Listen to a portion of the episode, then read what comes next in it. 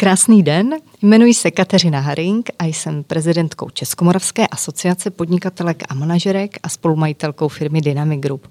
A v podcastech Podnikatelka vám přinášíme příběhy žen podnikatelek, které mohou být inspirací pro nás všechny. Mladá elegantní žena se skvělou češtinou. Na tom by asi nebylo nic tak zvláštního, kdyby se můj dnešní host Kety, gruzínštině Ketevan Achlediany, nenarodila právě v Gruzii a v České republice podniká od roku 2017. Ahoj Kety, krásný den. Krásný den, já vás zdravím, milí posluchači, eh, Kateřino.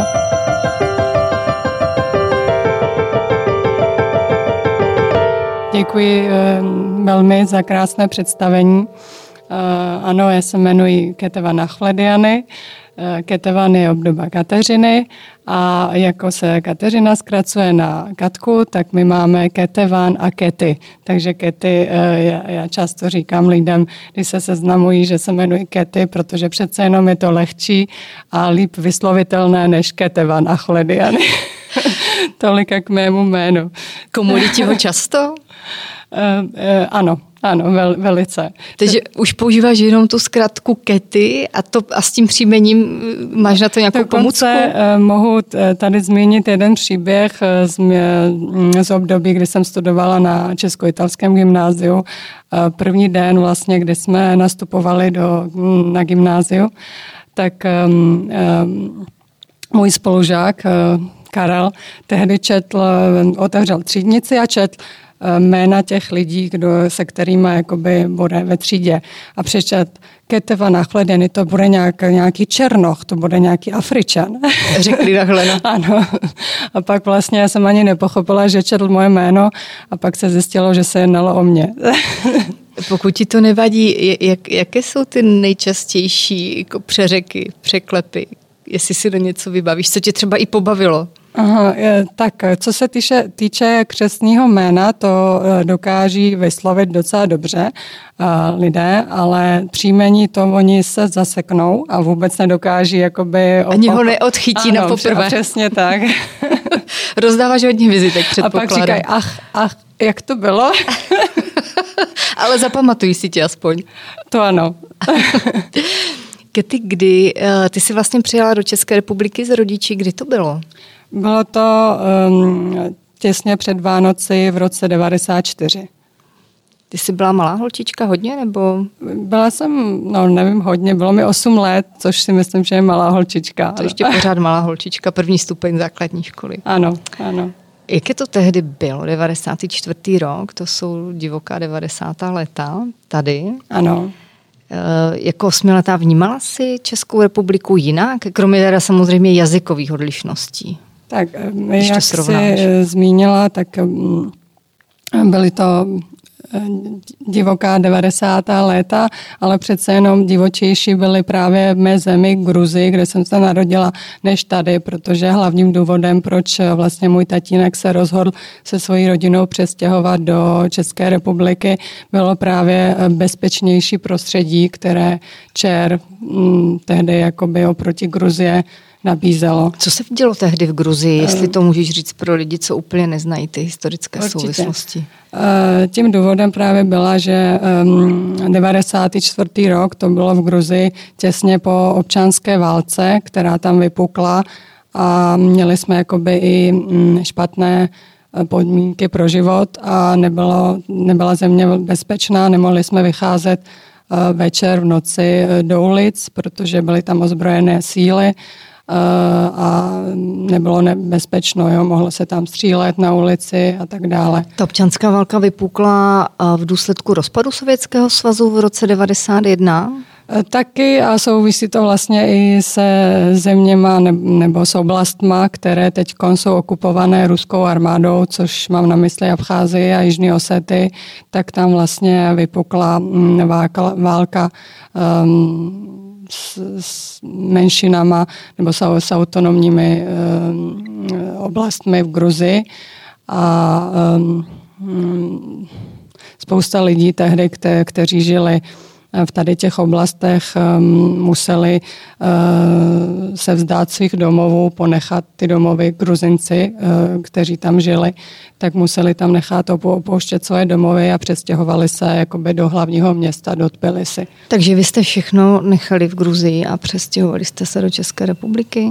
My, Jestli tomu dobře my, rozumím. Nám, nás se ta válka natolik jakoby um, nedotkla jako těch lidí, kteří přímo jakoby žili třeba v Abcházii nebo uh-huh v Jižní Osety, ale nás se dotkla ta situace, protože přece jenom ta občanská válka ovlivnila celé obyvatelstvo, celou Gruzii. My jsme neměli v té době, já si pamatuju, my jsme mm, měli v paneláku plynový balon, aby no. jsme mohli vařit. vařit.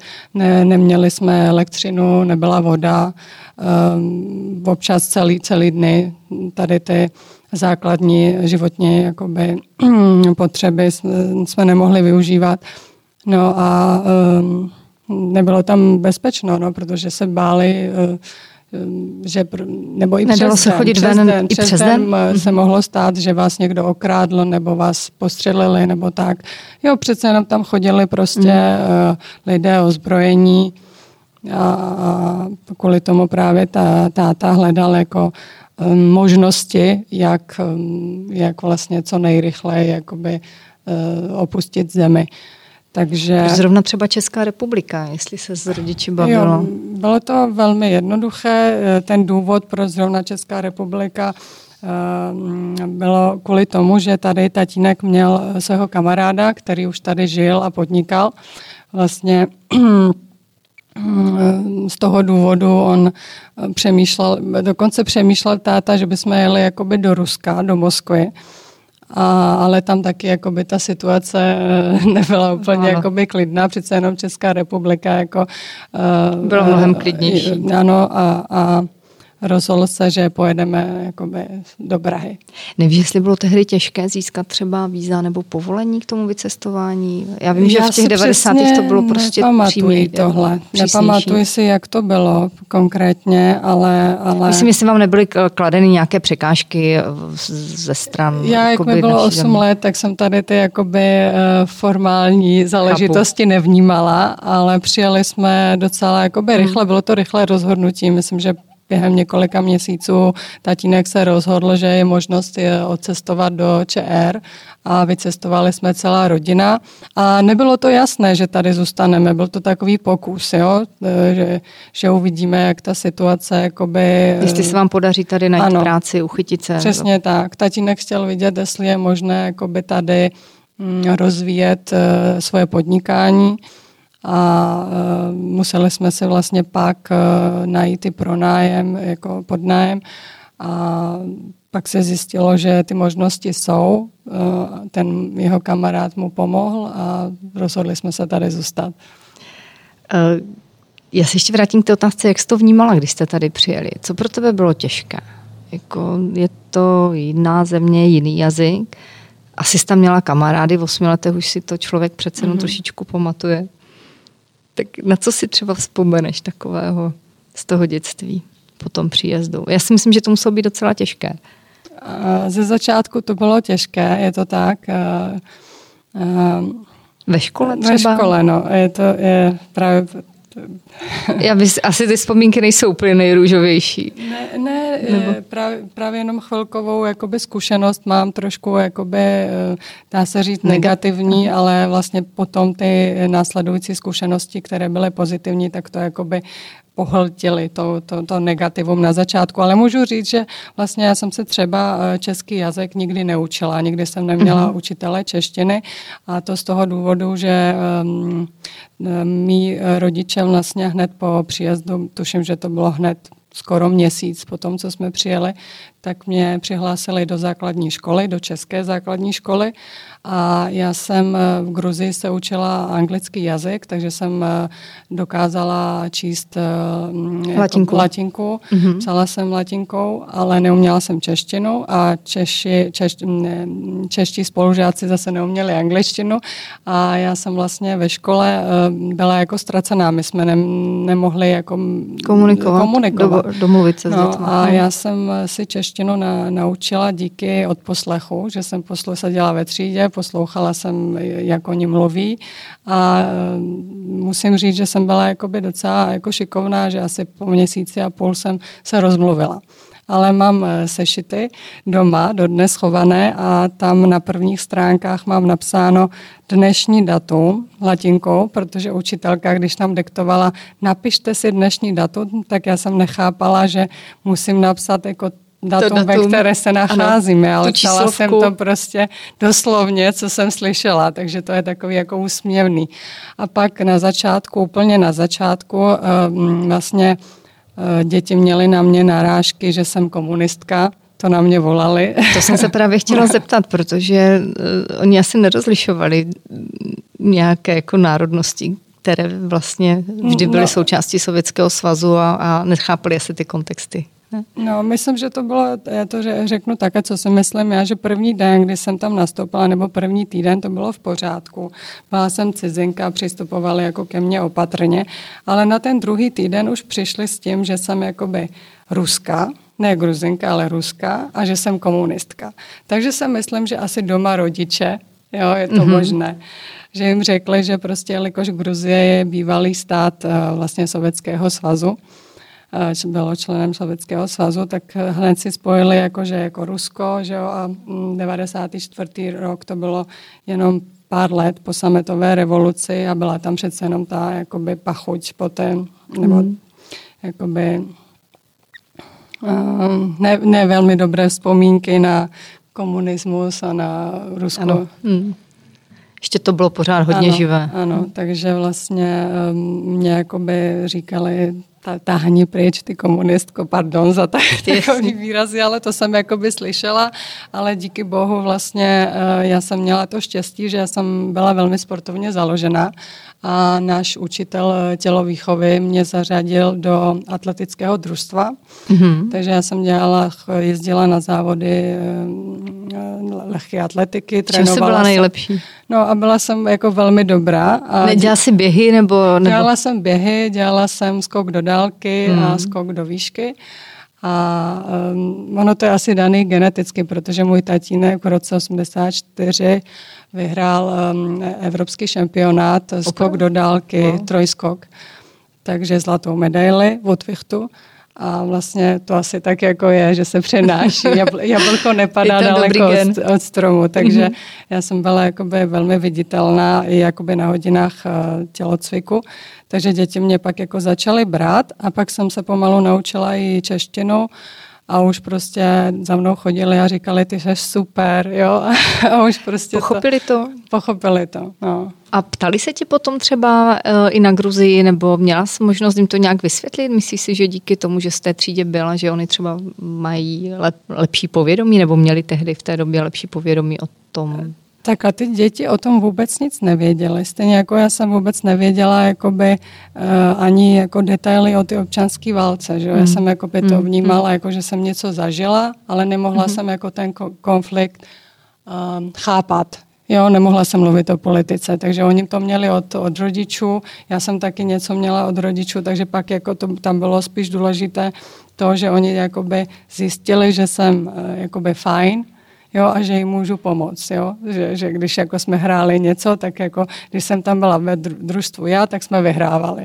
Takže to bylo rozhodující. Jo, bych, to, to je to základní měřítko. No, no. Hmm. A pak jo, pak jako byli rádi, já jsem pak jako by eh, nosila mm, nějaké jako by dobroty eh, z Gruzie, které vařila moje máma do školy, nebo no, jsem... Tak to věřím, že no, jsi naklonila mnoha srdce. Teda. Jo, měla jsem kamarádky pak, Eh, které chodily ke mně domů a vlastně už jakoby to bylo o něčem jiném. Hmm. Ale chtělo to prostě čas překonat eh, eh, tu bariéru ze začátku nebo mm, aby roztály ty ledy. Jako. Chápu. Jakou další školu? My jsme se hodně bavili teď o tom základním školství. Co jsi potom studovala dál? Mm-hmm. Kam tě to vedlo? Pak vlastně díky mé mámě eh, která dala na radu své kamarádky Češky, která měla za manžela Gruzina, eh, tak eh, mě přihlásila do Česko-italského gymnázia a vystudovala jsem šestileté česko-italské gymnázium. Takže umíš výborně italsky. Takže umím italsky. K té, k té angličtině a gruzinštině. Ano. Ještě nějaký další jazyk? A ruštinu. Jo, promiň, ano. no a jinak bych mo- možná to jakoby hodně lidí ví, ale ruština a gruzinština to jsou dva úplně jiné jazyky. A jiný, jiné písmo, že jo? Ano, jiné písmo. Gruzinština vlastně vzniká na počátku čtvrtého století. Je to, patří do skupiny eh, kavkazských jazyků, stejně jako arménština, takže máme vlastní, vlastní písmo. Hmm. Já se určitě ještě ke Gruzii vrátím, protože si myslím, že je to eh, téma, které si zaslouží úplně zvlášť, zvlášť pozornost. Ale mě by zajímal tvůj kariérní život vlastně a to podnikání, protože ty si vlastně začala eh, v České republice podnikat. Eh, jaké to bylo na samém začátku, když se rozhodla, že jo, tak já do toho půjdu? Jaká byla ta tvá cesta? Tak moje cesta k podnikání. Hmm. Já jsem e, pracovala pro jednu cestovní agenturu a hodně jsem e, cestovala všude po světě v průběhu asi čtyř let. A pak už jsem byla taková unavená, vyšťavená, jak se říká. A řekla jsem si, že chci něco svýho. Takže byla to velmi intuitivní záležitost. Jo, nemohu říct, proč zrovna jsem se vybrala vlastně to odvětví podnikání, které jsem se vybrala. Mm, a to vlastně můžu říct, že to jsou šperky. Ano. a, ale byla to velmi intuitivní záležitost. Já jsem to tak jakoby cítila, že to, že to chci.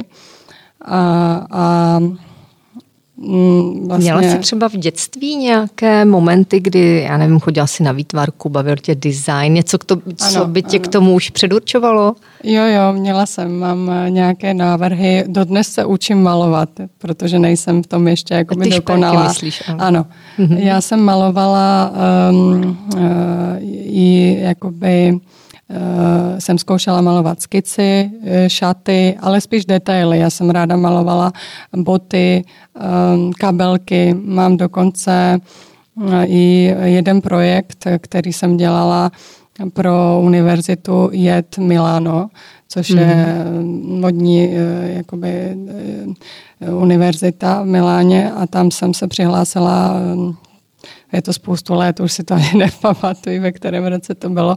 A tady jsem malovala uh, návrh kabelky multifunkční, která jako by se dá nosit jako baťoch, ale i jako kabelka, že se mhm. má, může jako přetvořit.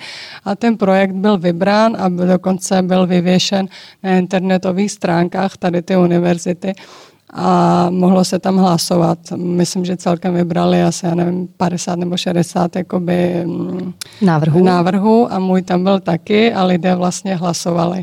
A první cena byla, myslím, 5000 euro a uh-huh. realizace ano. toho návrhu. Ale jak, dostala jsem se na ten internet, hlasovali pro mě, ale nestačily ty body, aby aby Nechtěla se... si pokračovat třeba právě v, více v té oblasti módy? Uh, Šperky jsou nechtěla, samozřejmě taky nechtěla. součást. Já jsem nechtěla nikdy navrhovat uh, oblečení, já jsem uh, vždycky chtěla více zaměřit uh, na ty doplňky. Jo, mm-hmm. Třeba dodnes mám uh, sen, kromě šperků, které zbožňuji, uh, tak bych ráda um, zrealizovala nějakou kolekci uh, kabelek mm-hmm. a, a i bot. To, to mě jako velice láká. Tak já si myslím, že určitě najdeš eh, vhodného investora. Eh, ta láska k drahým, řekněme, kamenům, pokud to tak mohu nazvat, kovům a šperkům jako takovým, rodila se už třeba na té střední škole tebe? Myslím, že od dětství, protože já jsem vždycky jakoby, hm, hodně ráda nosila šperky. Eh, nosila jsem hm, často bižutery dřív, kterou, kterou jsem, jiného no, ano, kterou jsem eh, jakoby kupovala všude možně a kombinovala jsem to, často nekombinovatelné, že jsem měla navrstvené šperky na sobě, takže to mě jakoby vždycky bavilo velice. Myslíš si, že je to třeba tím, že eh, ženy v Gruzii a celkově, a když se i podívám na gruzínské písmo, ono je zdobnější, tam ano. je více kudrinek. Myslíš si, že tě to mohlo ovlivnit? Eh, jenom dodám, že gruzínské písmo eh, se řádí mezi pěti nejkrásnějšími kaligrafiemi na mm-hmm. světě. Ano. Jo, mezi japonskou kaligrafií a tak dále. To, um, je to možné. to jenom napadá, protože nakolik malinko znám tvou zemi vlastně, kde se narodila, tak mně to přijde, že to prostředí malinko člověka i formuje a ovlivní v tomhle. Já bych jako řekla, že ty šperky mm, možná eh, jsem se vybrala kvůli tomu, že já jsem hodně emotivní člověk a šperky pro mě znamenají emoce. Jo, když darujete šperk, tak nedarujete kov a drahý kámen, ale darujete mnohem víc, darujete pocit, eh, darujete, vyjadřujete lásku. Nejčastěji vlastně se díky šperkům vyjadřuje láska. Takže to mě asi na tom baví jako nejvíc. A to je hlavně... docela zajímavý příměr, to znamená, jako když asi moc na to nedám, tak nejsem moc emotivní. Ale docela, já, to si nad tím hodně zamyslí. Jo, máš, jo. Má, máš nějaké šperky? A... to bylo kvůli tobě. Promiň, já jsem ti do toho skočila. Eh, takže proto mě napadlo, že třeba tě to prostředí formovalo, ale kde si pochopila, že jo, to je ten směr, eh, kterým chci jít, zajímá mě to, budu se v tom dále vzdělávat, učit se? Víš, takový ten bod zlomu, jako když si řekneš, ano, jako já už nechci, nechci pracovat, teď to přeženu někde mm-hmm. prostě v cestovce a, a půjdu touhle cestou, i když asi není úplně jednoduchá. Uh, já jsem takhle hluboko nad tím nepřemýšlela, ale teď mě napadlo, a to si myslím, že asi je ten důvod, uh, tak budu úplně upřímná. Uh, můj tatínek, jak jsem zmínila na začátku, tak podnikal a měl vlastní firmu. Ehm, můžu ji říct, že dovážel do eh, Evropy, do České republiky liskové oříšky, eh, protože liskové oříšky je mm, hned po Turecku vlastně Gruzie je největším vývozcem liskových oříšků, výrobcem liskových oříšků. Takže vlastně ta firma, která po něm zůstala, tak já jsem ji nepře, ne, ne, nepřevzala. Jo, byl tam, Nechtěla jsi? Ne, že bych nechtěla, ale dnes, když se na to dívám jakoby s odstupem, tak si myslím, že je to asi správné. Jo, protože bych eh, musela dělat něco, co určitě by mě bavilo, ale ne tolik, jako mě baví uh, ta šperkařina, to, ty šperky. Takže tatínek firmu prodal? Ne, ne, neprodal, prostě k tomu tak jakoby přišlo, protože jeho smrt byla jakoby nepředvydatelná, mm. stalo se to všechno hodně rychle, takže vlastně um, my jsme, prostě to tak, tak, tak se to stalo a, a já jsem vlastně um, nepokračovala v jeho šlepejch a uh, vlastně to bylo takový, že jsem chtěla obnovit uh, firmu naší rodiny. Jo, uh-huh. že mhm. jsem chtěla mít něco, která vlastně mm, navazuje na to, co tatínek jakoby začal a budoval tolik let, protože on budoval, že měl firmu přes 20 let. Mm, a vlastně jsem v tom nemohla pokračovat, tak jsem chtěla něco jako vytvořit nějakou jinou firmu, kde vlastně to, co mě on naučil, ty eh, zvyky a ten Kde bys to zúročila? Ano, kde bych mm-hmm. to mhm. zúročila. Podařilo se to? Daří se to, si myslím. Mám eh, stále v sobě objevují eh, hodně a hodně věcí um, uh, uh, i z, je, z jeho charakteru. To, co on měl, to, co on měl jako to pozitivní, tak já zjišťuju, že opravdu jsem jeho dcerou, že, že opravdu jsem to jakoby podědila. Jo, co, co jsem třeba dřív obdivovala v něm a říkala jsem si, to já nedokážu, tak já dneska občas se zastavím a řeknu, a já to dokážu taky. To, takhle to on uměl. To je jo. skvělé zjištění. je to krásné zjištění, potěší to. Pojďme zpátky k těm šperkům. Já jsem tě tam přerušila vlastně v té tvé úvaze, kdy nastal ten bod zlomu, kdy jsi zjistila, že vlastně se budeš věnovat téhle cestě? Nemohla si se teda věnovat no, těm oříškům, to, jo, takže jo. to byl ten moment, kdy jsi říkala, půjdu já jsem tudy? přemýšlela i jakoby nad tím, že bych otevřela nějaký obchod, kde bych prodávala módu, ale to jsem eh, zavrhla z, z jistého důvodu. Mm, dokonce byly e, jako ve hře i třeba vína, gruzinská vína, protože můj táta dovážel i gruzinská vína. A, Byl to problém? Ne, ne, ne, nebyl to problém, ale já jsem k tomu opravdu přistoupila intuitivně. To, co jsem cítila vevnitř, eh, uvnitř ve svém srdci, že jsem si řekla, jo, ty šperky, ano, protože mě to eh, láká z toho důvodu a věřím ty šperky, eh, že kvůli tomu, že to, to mají trvalou hodnotu. Jo, není to produkt, který se skazí, za prvé, a je to určitá forma investice.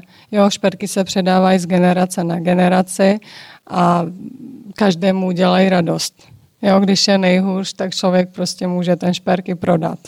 Jo, a e, za prvé, když máte originální kousek, tak e, mimo to, že ten šperk má hodnotu e, kamene, hodnotu kovu, ze kterého je vyroben, tak, a té umělecké práce. Tak je, tak je tam přesně plus ta třetí hodnota, což je hodnota umělecké práce. Jo, že když je to velmi rafinovaný šperk, který je vyroben určitým zlatníkem nebo umělcem navržen, tak eh, už se pak neopakuje. Je velmi těžké krásnou práci a velmi těžký setting napodobit. Jo, může to udělat jiný člověk, ale stejně to nebude to samé. Jo, nebude tam ta kvalita. Takže tohle to je velmi důležité, ale to je třeba právě se obrácet na toho člověka, který tomu rozumí. Na klenotníky. Ano, a já se taky učím, stále se jakoby dokonaluji, zdokonaluji, protože um, moje jakoby moto je i to, že vím, že nic nevím a přistupuji ke všemu s velkou pokorou, takže opravdu v tady tom odvětví, které jsem se vybrala, tak každý den se snažím kruček po kručku jakoby uh, růst a uh, naučit se všechno, co se dá. Takže bylo to tak, že jsi se rozhodla, že, tady ote- že se spojíš s nějakou značkou a otevřeš eh, ten eh, monobrandový butik, anebo si chtěla navrhovat? Jak to bylo na tom začátku? Na začátku jsem nechtěla jakoby úplně eh, hned navrhovat. Měla jsem to v hlavě. V hlavě, měla jsem to v hlavě ale eh, ze začátku pro mě bylo důležité právě najít nějakou firmu, která má manufakturu, která má zlatníky, výrobnu, že? A pak jsem si říkala, s nima se jakoby spojím, eh, eh, dokážu tu značku uvést na trh, prodat a pak vlastně s tím, že se vybudují určité mm, podnikatelské vztahy, tak po několika letech budu moci i přes ně realizovat svoje návrhy. To už jako by bylo založené hned na začátku. Ale chápala jsem, že to nemůžu mít hned.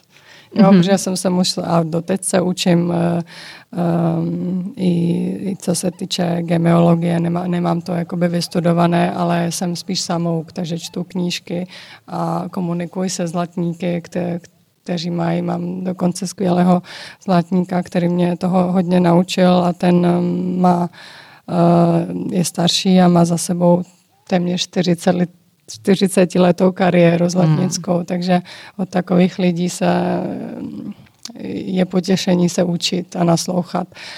Takže, mm, takže vlastně, pardon, eh, k té značce. Já jsem se spojila mm, s italskou značkou, kterou jsem sama si našla. Jenom sama, sama prostě jsem měla sen a seděla jsem, hledala jsem eh, na internetu, koukala jsem na obrázky a říkala jsem si, jestli, když mám být hodně upřímná, tak jsem si říkala, mám určitý omezený budget, který mám, prodala jsem svůj byt. A to byla investice prvotní? To byla investice. Co ti na to řekli rodiče? Tak, eh, tatínek byl jakoby po smrti a Maminka. máma mi jako věřila. Musím říct, že mi věřila.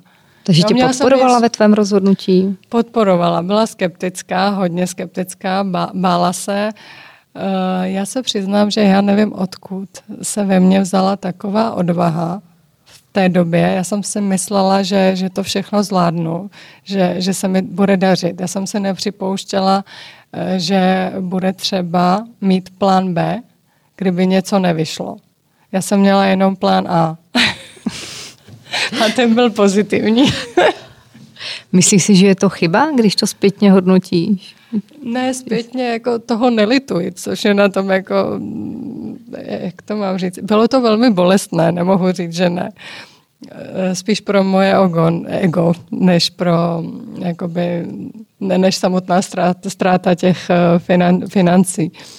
Ale nelituj toho, byla to dobrá zkušenost. já musím času teda, jsem za to vděčná. Já musím říct, že vlastně ty jsi musela ten obchod zavřít, že jo, po roce a kousek, je to tak? Je to tak, co třeba po roce jsem ho zavřela. Rozhodla jsem se ho zavřít, protože jsem byla jakoby v mínusu a... Um, co myslíš, že jsi udělala špatně? Uh, konkrétně, když jsem to pak jako hodnotila, tak jsem hodně spěchala. Já jsem eh, měla jenom tu vizi, že chci funkční obchod a eh, vlastně to probíhalo tak, že já jsem hodně rychle našla eh, tu firmu, hodně hladce jsme se dohodli, objednala jsem šperky, tady jsem založila firmu, zaregistrovala jsem vlastně se tu moji firmu, aby byla placem DPH a přivezla jsem šperky z Itálie. Takže od té myšlenky do toho otevření to trvalo Všechno půl bylo, roku? No, velmi, velmi rychle mm. to hmm. bylo. Asi v roce 2016, říjen, jsem to všechno začala jakoby řešit a už eh, na jaře 2017, hned po založení firmy, jsem jakoby měla eh, butik otevřený. No. Byla to velká, na jedna. Byla to velká euforie?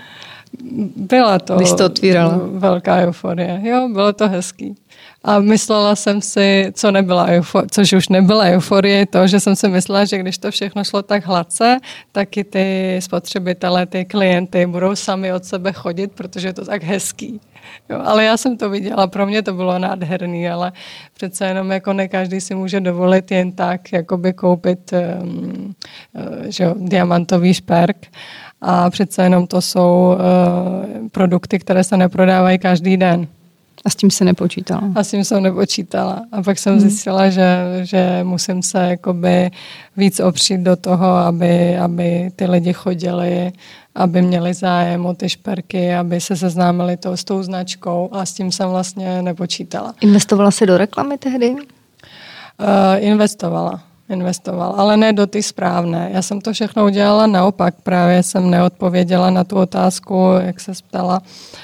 Um, co bych udělala jinak, eh, tak eh, já jsem hned otevřela ten monoobchod, fyzický obchod, tak a, a to jsem hrozně spěchala. Já jsem vlastně platila nájem, Eh, služby, platila jsem člověka, kdo v, té, v tom obchodě bude, platila jsem, musela jsem si pojistit ten obchod, eh, zařídila jsem kamery, zařídila jsem eh, trezor, jo, tohle všechno a ten trezor musel mít určitou úroveň bezpečnosti, takže byl dražší. Mm-hmm. A, ta, takže byly to velké náklady, jenom samotné otevření toho fyzického obchodu. Takže já jsem ti měla... stačila ta investice z toho prodaného bytu?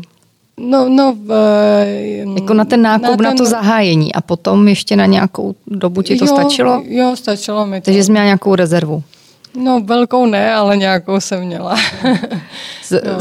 Spočítala si s tím, že se to prostě rozjede samo o sobě rychleji? Já jsem v té době v tomu opravdu věřila. Je to bláhové, uh-huh. jo, nebyla jsem pragmatická, prostě jsem tomu tak věřila. Nevím, nevím proč, ale v té době jsem to tak cítila, že to všechno vyjde. No. Takže A víš, co bys udělala jinak? Přesně k tomu jsem chtěla dojít, jinak bych udělala to, že, nebo tehdy jsem to měla udělat tak, že jsem měla se zaměřit na prezentaci těch šperků přes internet a přes uh, osobní schůzky, třeba malé prezentace, uh, při setkání, uh, že by... Přímo na míru šité? Ano, přímo na míru šité. A s tím obchodem jsem měla počkat, protože ten obchod samotný byla velká investice.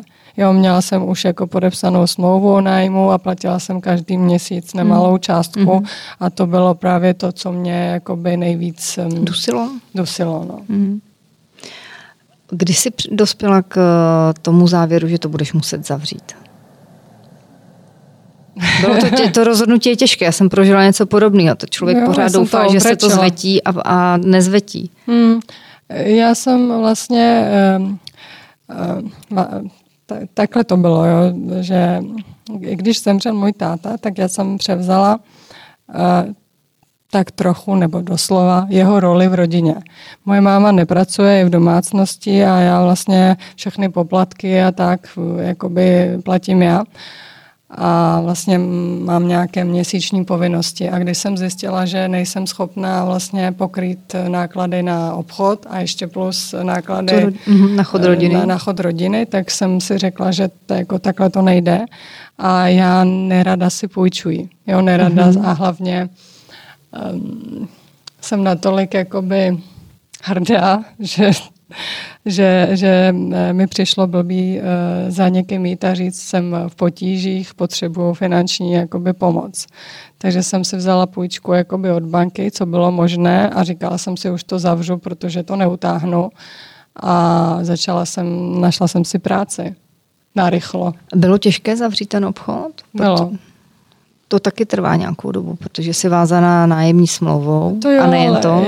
Vlastně já jsem měla jakoby roční smlouvu, tam, díky bohu, takže, takže to bylo jakoby v klidu. Já jsem nahlásila už předtím, že, že to chci ukončit pravděpodobně. Oni mi nabídli, že mi dají jakoby slevu, dali mi slevu za poslední tři měsíce, takže oni vlastně uh, už před, před, před stihem, pardon, před stihem věděli, uh, že asi pravděpodobně ten obchod budu zavírat, takže to bylo jakoby mm, korektní i z mé mm-hmm. strany, nebylo to ze dne mm-hmm. na mhm. den. Mm-hmm. Vyčítala jsi to? Uh, jako není to jednoduché ano, rozhodnutí. Vyčítala jsem si, jak jsem zmínila předtím, tak uh, jsem utrpěla víc na egu, než uh, na těch finančních ztrátách. I, I ty finanční ztráty nebyly malé pro mě, uh, ale větší jakoby ztrátu nebo větší bolest uh, jsem měla uh, jakoby sama psychicky. Jo, že to pro mě byla velká rána. Co jsi říkala? Říkala že jsem, jsi hloupá, blbá? Nebo? Bohužel ano. Já to je to, mě, brala jsem to jako osobní prohru, což dneska vidím, že to byla chyba, ale měla jsem pár měsíců uh, velmi depresivní stavy. A co ti pomohlo se z toho dostat? Asi, Co se změnilo třeba asi, v životě? Asi moje máma. Protože, Maminka tě podržela. Protože když eh, zemřel tatínek, tak eh, máma vůbec nechtěla žít. Byla to, bylo to jako velká rána. A, ale musela, musela fungovat, protože mám, jsme tři, tři sourozenci a prostě ten život není vždy ideální. ideální a ten člověk musí sebrat všechny síly a fungovat tak jsem si řekla, že nemůžu být slabší než moje maminka. Ty jsi ze sourozenců nejstarší, jenom ať si to třeba představím. To tak, jsem nejstarší, o hodně. Proto na tebe padla ta role ano. se vlastně postarat o rodinu. Je to tak. Vychází to z tradičních nějakých gruzínských... Vychází to. Jo, my, my pro nás my máme kult rodiny. Eh, vlastně pro Gruzince na prvním místě je rodina s tím rostete a ano, ano. je to ve vás. Je to cítit teda, opravdu mm-hmm. musím říct, že je jako hluboká poklona. No, je to tak, Úžasný. dokonce můžu říct, že i kdyby uh, nějaký člen rodiny uh, třeba um, nebyl úplně na té správné cestě, jo, že by měl mm-hmm. nějaké problémy, uh, tak uh, stejně uh, jsem vyrůstala s tím, že vždycky musíš pomoct, protože je to tvoje krev. My máme vlastně takový jakoby a přesto hodnoty. nejede vlak. A kdyby to někdo neudělal, tak eh, ho ta společnost zavrhne? Mm, no jako nemyslím úplně... Jako ve mně, kdybych to neudělala, hmm. tak já jsem vyrůstala právě rodiče ve mně založili takovou jakoby velkou lásku k rodině, že já bych možná zavrhla jako sama sebe. Jo, tak, takhle to, to je bohužel ta, hmm. takhle k tomu, já to cítím takhle, takže je to úplně No to není bohužel, to, já to vnímám naopak. to je velké, takže ta velká odpovědnost tě přiměla k tomu neutápět se v těch depresích a v těch výčitkách z toho, že se to nepodařilo? Ano. A maminka? Co ti řekla třeba? Nic si z toho nedělej? Jo, řekla mi, že jsem mladá a že, že ještě budu mít další příležitosti, takže, hmm. takže to je prostě škoda, abych jakoby nic neudělala. Čemu jsi se potom věnovala, když vlastně ten první podnikatelský záměr úplně ne, nevyšel? Já jsem zavřela svůj obchod a hned eh, po zavření obchodu jsem eh, měla štěstí, že jsem našla práci mm, eh, pro jednu společnost, která zaměstnávala mm, lidi z třetích zemí tady v ČR, takže jsem měla na starosti zařizování víz pro ně A tam jsem se taky jako hodně věcí naučila což byla zajímavá zkušenost. Ale... Co se tam může člověk naučit, to mě zajímá. Mně to přijde takové to papírování, Přesně chození tak. s dokumenty. Jsem, jak správně uh, jednat uh, s organy státní zprávy. Aby vyšli vstříc. Ano, přesně tak. Tak to mi potom prozradíš. I, I po telefonu a i jakoby při kon- osobním kontaktu. Uh, ještě k tomu uzavření, přišla si tím o nějaké ideály v tom podnikání? Uh, Nebo celkově? Ne. Ne? ne, ne, ne. Ze začátku už to vypadalo, že ano, ale potom ne. Potom jsem zjistila, že to je naprosto normální, jakoby pohořet. Dneska si to nevyčítám. Ze začátku, kdy jsem pohořela, tak to byl uh, tak trochu konec mého světa, ale pak jsem zjistila, že to byla jenom zkušenost a že jsem se uh, uh, toho hodně naučila díky to, těm chybám jsem zjistila vlastně, že se ty věci dají dělat jinak a začala jsem analyzovat ty svoje chyby nebo tu svoji zkušenost. Takže jsem za to všechno vděčná a ty ideály eh, ještě, ještě zesílily. Mám jich ještě víc a intenzivnější. Ale to je hodně pozitivní zjištění. Ano. Eh, ty si přesto všechno eh, se k tomu klenotnictví vrátila. Eh, ano. Chceš to zmínit, nebo já jsem to nikdy jakoby neskončila. Já jsem potřebovala jenom vlastně jakoby um, rychlou finanční injekci, takže jsem nas, na, našla tu jakoby práci um, pro tu společnost, ale pořád jsem byla jakoby eh, k šperkám eh, blízko, protože jsem mezi tím se seznámila s další společnosti, která na českém, na slovenském trhu nabízí investice do drahých kovů, diamantů eh, a do mincí, medailí pamětních mincí, takže jsem se spojila jakoby s tou společností zároveň a e, vlastně jsem chodila i na školení, to bylo super, že to, ta společnost měla možnost jako školit ty mm, svoje spolupracovníky, takže já jsem s nimi absolvovala různé školení, školení ohledně diamantů, drahých kovů, ohledně pamětních mincí, což bylo velmi jakoby obohacující. Takže jsi se posunula dále. Ano. Jak ti zastihla celá ta doba korona? Eh, já vím, že to bylo velmi těžké eh, pro, pro hodně lidí, ale um, díky bohu v mé rodině a mý blízci ne, nebyl nikdo jako nemocný, nikdo, nikoho se to nedotklo.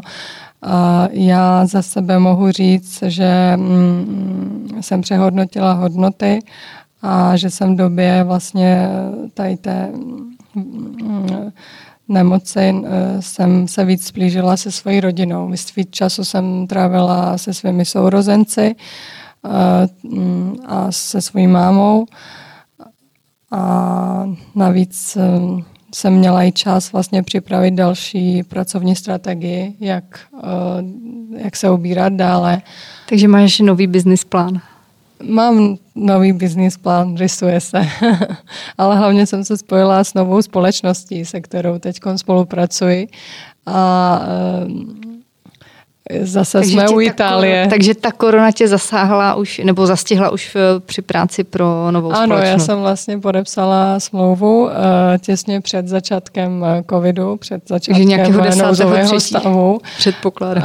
Uh, budeš se divit, ale bylo to, byl to pátek a byl to pátek 13. Třetí. 13. třetí, přesně tak. No, tak to, nevy, to nevymyslíš. No. co se dělo potom? Uh, já jsem měla nastoupit uh, 16. už jakoby do uh, obchodu tady té značky. Um, a vlastně byl vyhlášen o víkendu nouzový stav, takže všechny obchody se zavřely. A normálně jsme fungovali, byli velice korektní, jsem velmi ráda, že jsem se spojila zrovna s tou značkou, je to italská značka Gismondi 1754 a No, vlastně opravdu byli korektní, že jsme pracovali, eh, udělali jsme mm, trošku jiný plán, eh, takže jsme jakoby byli v kontaktu přes Eh, Zoom meetingy přes internet a fungovali jsme hodně na sociálních sítích, na Instagramu, na Jak Facebooku. Jak na to reagovali právě třeba klienti, protože to jsou koneční jako uživatelé že, těch šperků? oni šli na Zoom call? Ne, ne, s klienty, jako ve firmě, to ano. No, ve firmě no. ano, ale s klienty jsme komunikovali buď přes Instagram, a ne, mm-hmm. nebo přes WhatsApp hodně komunikujeme, že třeba jsme měli klienty, bylo jich míň, než když je otevřený obchod, musím jako říct, ale přece jenom jsme měli pár klientů, že jsme komunikovali přes WhatsApp, že někdo potřeboval dárek, přece jenom se slavily narozeniny, i když, jo, ano. Hmm. jo, jo, jo hmm. že jako někdo měl narozeniny zrovna v té době, tak... Eh, Chudák, že? No, a, a doručovali jsme normálně, jsme si vykomunikovali přes WhatsApp, eh, co ten klient potřebuje, co se eh, té dotyčné dámě líbí, líbí, nebo hodně často jsme komunikovali i s manželem jakoby té dotyčné dámy a věděl, že chce ten určitý šperk, takže jsme to zabalili i s kytkama a doručili. A velikost sedla většinou? Pokud jo, si... jo, jo. A nemuseli to být, nebylo, nebyly to prsteny. Eh, muži eh, většinou sahají po něčem, s čím vědí, že už to nemusí měnit. Takže to, to jsou napří... náušnice, uh-huh. náhrdelníky, náramky. To je pěkný. Um, nevím, pokud máš tu informaci, um, dovedeš odhadnout, nakolik vám klesly třeba odbyty? V, uh, já vím, že ty jsi hmm. nastupovala, neměla si tu zkušenost, nemáš to asi s čím porovnat, ale pokud to víš? Uh, jo, klesly. No. Asi tak jako určitě na 40%. Minimálně. Mm-hmm. Cítíš, že se vrací lidé? Je to samozřejmě luxusní zboží, které, jak jsi sama řekla, se neprodává mm. každý den. Jak to teď vidíš? Uh, ano, musím říct, že uh, jsme nečekali, že, že, že tak rychle jakoby se to zpamatuje. My jsme otevřeli uh, obchod, protože máme malý butik Mm, který, který se nachází na Pařížské ulici, konkrétně na adrese Pařížská 4. A otvírali jsme 27. dubna, kdy vlastně ministerstvo povolilo otevření a první týden nikdo nepřišel, ale pak se to jakoby rozjelo a uh, ani jsme nečekali, že, že, že, že, že ty lidi opravdu budou takhle jakoby chodit a kupovat. Myslíš si, že mm, Doženete ten propad v těch tržbách do konce roku? Mm, nevím, nejsem, ne, ne, nejsem vševědoucí, ale kouli, jo? Aspoň, se, aspoň se snažíme, snažíme se. Snažíme se dělat malé akce, jo, protože i když už jsou povolené třeba větší jakoby, e, e, eventy, že tam může být víc lidí, tak stejně my e, zveme do butiku třeba 5-6 osob a, a děláme prezentaci šperku a snažíme se. Takže zatím nám to jde a uvidíme, jak na tom budeme eh, ke konci roku. Cizinci tvořili velkou část klientely? Přece jenom jste na místě ne. a je to brand, který... Ne, ne takže ne. většinou ne. jsou to právě místní. Česk, místní. Mm-hmm. Tak to je asi dobrá zpráva. Ano, ano, proto, proto jsme za to rádi, že to tak je. Samozřejmě cizinci taky kupovali, ale, ale nebyli jsme natolik jako odkázaní na, na, na turisty. Takže, takže proto asi jsme na tom dobře. Tak to přeju, ať, ať se to hlavně daří. Já bych se ještě ráda vrátila ke Gruzii, protože ty hodně cestuješ, ne do své rodné země, ale celkově. Mm-hmm. Uh, když to porovnáš, jak vlastně Gruzie vypadala, když jste ji tehdy opouštěli, něco v hlavě, určitě máš nějaké vzpomínky. Jaké je to tam dnes? Jaké je dnešní Gruzie? Um, od té doby se tam hodně toho změnilo. A změnilo se uh, pozitivně. Hodně věcí se opravili, uh, opravilo zrekonstruovalo a, a je vidět, že do Gruzie stále více investují e, zahraniční firmy, protože i ta infrastruktura, i, i ta urbanizace to, toho města, hlavního města, ale i dalších měst, tak je velmi viditelná. Gruzie je právě, když jsem zmínila ty investice, velmi velmi lákavou zemí, kam teď investovat, i když, eh, i když tam eh, je stále vlastně možnost toho konfliktu s Ruskem. To asi, asi víš, že od roku 2008 Gruzie nemá žádné diplomatické vztahy s Ruskem. Takže je to křehké příměří. Je to křehké příměří, ale, ale přece jenom ta země toho nabízí hodně, má hodně um, velké um, jakoby možnosti, jak růst. Vy jste si vlastně v loni pomohla Českomoravské asociaci podnikatelek a manažerek zorganizovat obchodní misi do Gruzie. Potkali jste se na, eh, to doufám si tvrdit, na těch nejvyšších možných eh, místech. Co má Gruzie možnost nabídnout eh, českým firmám? V čem vidíš ten potenciál? A proč by měly vlastně české firmy udržovat dobré vztahy s těmi gruzínskými firmami? Kde tam vidíš společné průsečíky? Jo. Děkuji za tuto otázku. Vidím tam toho hodně, ale to můžeš i sama jakoby najít. Je, je vlastně už v roce 2007 dokonce Česko bylo největším investorem do Gruzie. Do čeho jsme investovali? Nejvíce investují do zdravotnictví, Eh, do výstavby nových eh, léčivých to, eh, továren na léčiva, ale i do do nějaké další infrastruktury, jo, jo, co je tam populární? Do výstavby, do developerských projektů, mm-hmm. protože Gruzie je velmi lákavá, hlavně co se týče města Batumi, což je přímořské město tak eh, tam eh, jsou velké investice právě eh, ze strany českých firm do, i do různých výrobních průmyslů, do rozvoje vodních elektráren. elektráren. Mm-hmm. A, a celkově Eh, ty vztahy podnikatelské, eh, nejenom podnikatelské vztahy, to obecně Česká a Gruzie jsou velmi vřelé, velmi dobré, na velmi dobré úrovni. Eh, dokonce v Gruzii najdete i sochu bývalého prezidenta Václava Havla v Tbilisi. Mhm. Ale aby to bylo trošičku ta obchodní výměna vyrovnaná, co by se dalo z Gruzie například exportovat? Kromě dobrého vína. Z Gruzie jsem? Nebo z ano, Česka? z Gruzie, z Gruzie jsem. Uh, uh, víno se exportuje. Uh, to vůbec nevím, nejvíce se exportuje víno.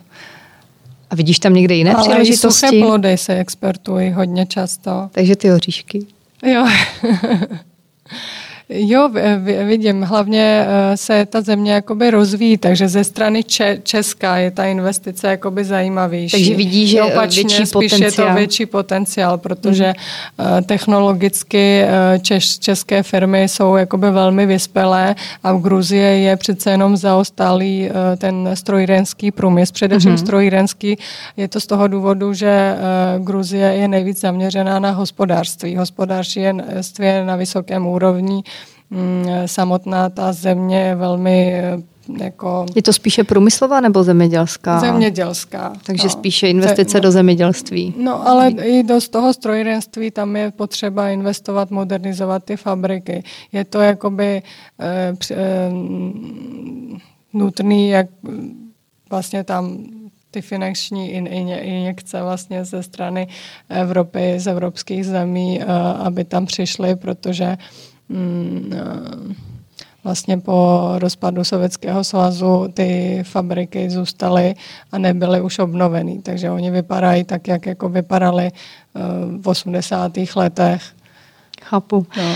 Já tě nechci zkoušet, ale co se třeba eh, vyrábělo v Gruzii z té průmyslové výroby? Jestli si na něco vzpomeneš, nebo je něco, co třeba můžeme i my znát? Jako já to řeknu blbě, všichni ví, že jako v Rusku se vyrábí třeba kalašníkov, že? a pak vodka, no. a pak, že exportují plyn a ropu. Co bylo třeba, bylo něco typického? Ale já si pamatuju, že se, eh, protože eh, Sovětský svaz měl rozdělený role, že v každé zemi prostě ano. se něco dělalo, ano. něco se vyrábělo v Rusku, uh-huh. pak se to jakoby skládalo v Arménii a něco uh-huh. se prostě eh, skládalo v Gruzii. Ale z Gruzie vždycky byla jako spíš ta, jakoby ta zemědělská část, to vím, to je jako jakoby, co se týče jídla, pití a vína, tak to bylo jakoby nej, nejroz, nejrozvitější.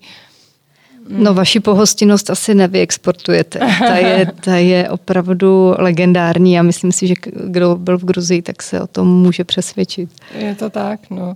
Na každém kroku máte restauraci a každá restaurace je plná. Gruzii. Je výborná, no. ano. Dokonce tam je i česká restaurace. a exportuje se z Čech do Gruzie i české pivo. Eh, pivo tomu rozumím, nerozumím tomu v oblasti té kuchyně, protože si myslím, tam... že v porovnání s gruzinskou máme hodně celé. Ale je tam jako docela velká česká komunita, takže si myslím, že když se jim zasteskne, tak proč nejít do, na dobrou svíčkovou, že? Máš třeba představu, jak je velká komunita Gruzínců tady v České republice? Eh, mám, eh, protože já spolupracuji úzce s gruzinským krajanským spolkem Iveria tady v Čechách a spolupracuji s gruzinskou ambasádou a mm, Gruzinci, kteří mají tady občanství, tak jich je okolo 150 lidí. Takže není jako... To není moc? No, mm, ani nemůže. Celkem je tady cca kolem 600, 700 jakoby lidí eh, z Gruzie a eh, není moc, protože celá ta země ani není velká. Nás je 3,4 miliony. Takže, no, ještě méně než Slováků. No, nás je velmi málo, takže eh, my ani, ani nemůžeme být velkou menšinou. A, ale vlastně v letošním roce společně uh, s uh, gruzinskou ambasádou i s krajenským spolkem Iveria jsme zahájili jednání s radou vlády aby jsme, aby jsme se stali, vlastně jsme zažádali o možnost, aby gruzinská menš, o gruzinskou menšinu se eh, rozšířila rada vlády o národnostní menšiny. Která tady včer existuje. A Takže tam která, budete mít svého zástupce? Eh, rádi bychom, protože vlastně mm, ty gruzinci, kteří jsou, eh, žijí na území České republiky, tak um, velmi pozitivně si myslím, že obohacují českou kulturu, tou kulturou z Gruzie. Eh, dobře se ta, ty kultury jakoby pro, prolínají, protože Češi mají rádi Gruzi a e, vlastně je tady spousta restaurací. Za krajanský spolek tak se snažíme vždycky um, udělat různé akce, kde vlastně představíme um, gruzinskou kulturu, gruzinské um, zpěvy a vlastně tu část, která, která je velmi originální. A um, dokonce uh, existuje mm, česká um, polif, eh, existuje taková skupina eh, polifonního zpěvu, eh, která se jmenuje Haery a to jsou Češky, které zpívají gruzis, gruzinský folklor a jsou neuvěřit, neuvěř, neuvěřitelné. To, to zní hodně zajímavé. takže, takže jako budeme rádi, když vlastně ráda vlády o národnostní menšiny nás vyslyší a rozšíří o gruzinskou menšinu. Já se tě ještě zeptám trošičku uh, politicky. Uh, Češi nejsou moc nakloněni příchodu cizinců. Ta imigrační politika si myslím, že tady skoro ani neexistuje. Co bys, kdybys měla tu možnost, co bys udělala, aby se to zlepšilo? Protože cizinci nejsou vždy špatně. Cizinci mohou velmi dobrým způsobem obohacovat celou, celou tu zemi z různých úhlů pohledu. Určitě. Já si myslím, že cizinci eh, patří nebo jakoby musí být přítomní, protože to svědčí o tom, že jsme otevření jako světu, že jsme schopni uh, přijímat um, a akceptovat různé jako rozdíly kulturní a navzájem se vyměňovat to pozitivní. Nemusí to být negativní. Jo? Můžeme v tom vidět naopak pozitivní aspekt, protože nám to dává možnosti. Jo? I, I když uvedu úplně obyčejný příklad, když máte kamarádku z jiné zemi, za kterou můžete jít. Ona vás tam přijme, ubytuje, pohostí, pohostí jo, ukáže vám svoje zvyky, vy ukážete svoje. Jo, je to jakoby super, že vám to otevře prostě um, jako rozhledy. Dokážete pochopit jinou kulturu, že to, co tady je jakoby za samozřejmost v jiné zemi, třeba to tak není. Jo, a může to fungovat jinak. Takže se stáváte víc flexibilní. Ta, a, Ale přesto Češi se na cizince nedívají moc pozitivně. Já si myslím, že se to hodně zlepšilo. Kdybych to měla srovnat s rokem 94 a teď, tak je to jako, tak jsme na, na velmi dobré cestě. Na velmi dobré cestě, že se dělá i, i dokonce eh, vůči ruským občanům Češi jsou velmi jakoby Zlepšil se ten názor, ten vztah? Ten názor se zlepšil. Myslím si, že jo. Aspoň jak to já vnímám. A myslíš si, že je to u těch mladých lidí, kteří už možná nejsou zatížení tou historií, že ti jsou daleko otevřenější? Ale myslím, že to je i tím, že mm, lidé uh, jsou vzdě, jakoby, mají víc možností se vzdělávat a cestovat.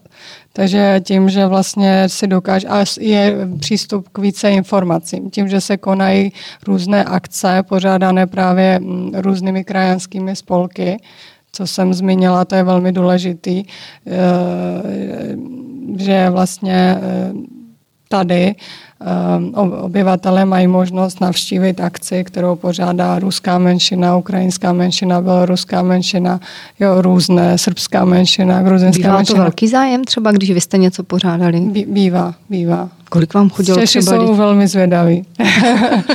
Kolik vám chodívalo lidí třeba na tyhle akce? Záleží, eh, co se pořádá, protože eh, jsou tady i akce, které se dělají ve spolupráci s ambasádou a třeba to je gruzinský národní balet Suchyšvili, a oni, když eh, přijíždí sem, tak oni vyprodají celý, celý kongresový sál, centrum tam vlastně eh, jakoby mají představení, takže je tam hodně lidí a pak se dělá následně um, setkání. Um, záleží na akci, takže můžu říct od 20 až po tisíc. ne, tisíc ne, to bych asi přeháněla, ale až po 500, 600. Prosím tě, je nějaké jméno umělce gruzínského, kterého tady známe velmi dobře? A nevíme třeba ani, že je Gruzín. Možná i z minulosti. Možná jo. skladatel nebo... Skladatel, eh, teď si ne, ne, nevybavuji to jméno, ale byl... Já tě nechci zkoušet, jenom mě to tak napadlo, jak mluvíš vlastně o těch mm-hmm. kulturních akcích. Tak když tak by to pak ještě řekl. Um, uh, Gia Kančeli, který nedávno zemřel. Ten tady měl vlastně, uh, to byl gruzinský skladatel. Byl celosvětově známý a spolupracoval i s českým eh, filharmonickým jako orchestrem. Mm-hmm. A mm, vlastně Česká filharmonie ve spolupráci s gruzinskou ambasádou. Já jsem tam ne, nebyla, ale myslím, že to dělali v Brně. Dělali na jeho počes vlastně mm, uh, koncert, protože on nedávno zesnul, tak vlastně dělali, uh, hráli jeho, jeho hudbu. Hmm. Uh, Děláš si, ty nějaké plány do budoucna? Ať už osobní, anebo ty biznisové? Kde určitě, se vidíš určitě. třeba za 20 let? Uh, za 20 let uh, se vidím tak, že bych ráda měla uh, svoji šperkařskou značku, ale vedle své značky bych uh, ráda prezentovala i různé originální a rafinované šperkařské značky, které jsou na trhu můžu to říct, že bych jakoby viděla sebe jako influencerku, jako blogerku. Uh, v téhle už, oblasti? Už k, tomu, už k tomu jako směřuji, protože uh, mám své sociální sítě, na které vlastně, na kterých píšu o špercích a drahých kamenech a prezentuji značky a rafinovanost toho settingu a výroby těch šperků. Takže tady to bych ráda, ráda zrealizovala.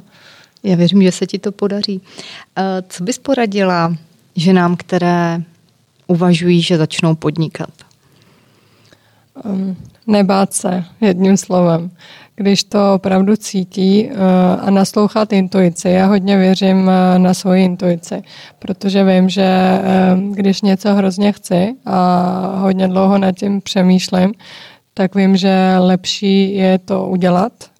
A i když pohoříte, tak stejně si řeknete, jo, aspoň jsem to zkusila. Protože kdo nic uh, neskusí, uh, nebo kdo nic... Neděláte nic neskazí. Přesně tak, ten nic neskazí, tak se to říká česky. Je to, je, je to prostě lepší. Já jsem vděčná za, za, za, za to, že jsem, že jsem to aspoň jako zkusila, ty svoje sny eh, realizovat, že, že si můžu říct, eh, i když mi bude 60, 70, nevím, jak dlouho budu žít, ale když se pak podívám na svůj život, tak si řeknu, že já jsem si zkusila a vys, vynasnažila jsem si realizovat všechno, kdy, kdy se, co, o čem jsem snila, kdy. Takže Jaký si myslíš, že je důležitý mix dovedností pro úspěšného podnikatele, podnikatelku? Co by měli umět? Co jsou třeba, já nevím, tři důležité věci? Mm-hmm. Klidně i víc. Jako. Jo, je toho hodně, protože uh, musíte hodně, být právě hodně flexibilní a reagovat na proměny uh, vnějšího světa. Uh, a vždycky, i když je nejhůř, tak vždycky vymyslet přijít s něčím, čím, čím to překonáte. Takže um, člověk musí se neustále zdokonalovat, eh, vzdělávat se nejen v té oblasti, eh, které se venuje, ale i v další, dalších oblastech a eh, hodně, hodně se snažit o, o dobré kontakty, aby se vybudoval, protože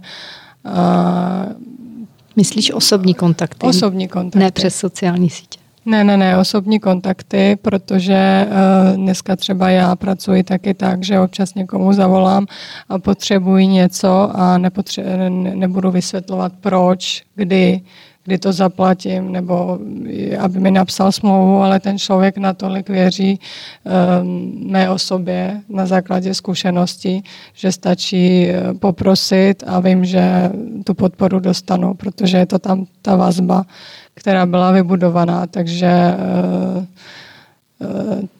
takže osobní vazby. Osobní vazby. Skutečné.